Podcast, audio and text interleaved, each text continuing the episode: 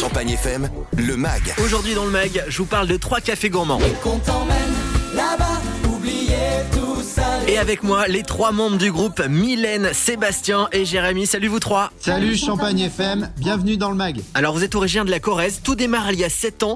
Euh, comment vous êtes rencontrés? Quel a été le déclic pour former ce groupe? On n'a pas choisi de, de se rencontrer, on se connaissait déjà de- depuis tout petit.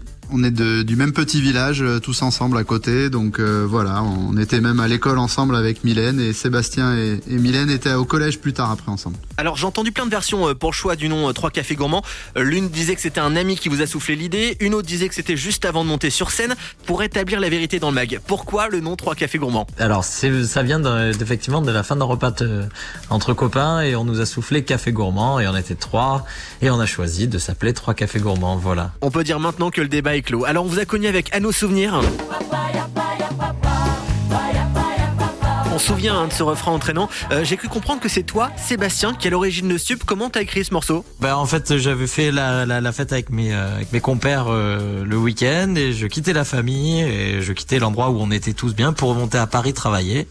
Et ça a fait à nos souvenirs une sorte de blues du dimanche soir. euh, Voilà. Alors il y a deux ans, vous avez dévoilé Un air de rien, votre vrai premier album. Euh, il a été certifié triple disque de platine. On y trouve Ainsi va la vie, à nous encore euh, évidemment. Évidemment.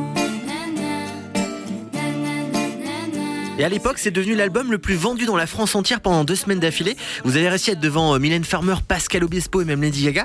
Euh, c'est dingue. Quelle a été votre réaction à l'époque? Le premier album euh, à sa sortie euh, a eu euh, a eu un franc succès et euh, on l'a accueilli comme euh, un, un- un joli cadeau d'avant Noël et, euh, et une grande chance effectivement de, de, de pouvoir euh, réussir à, à flirter avec cette première place. C'est tout ce qu'on vous souhaite pour votre deuxième album qui est sorti en octobre. Euh, comme des enfants, à l'intérieur, on t'emmène. Et qu'on t'emmène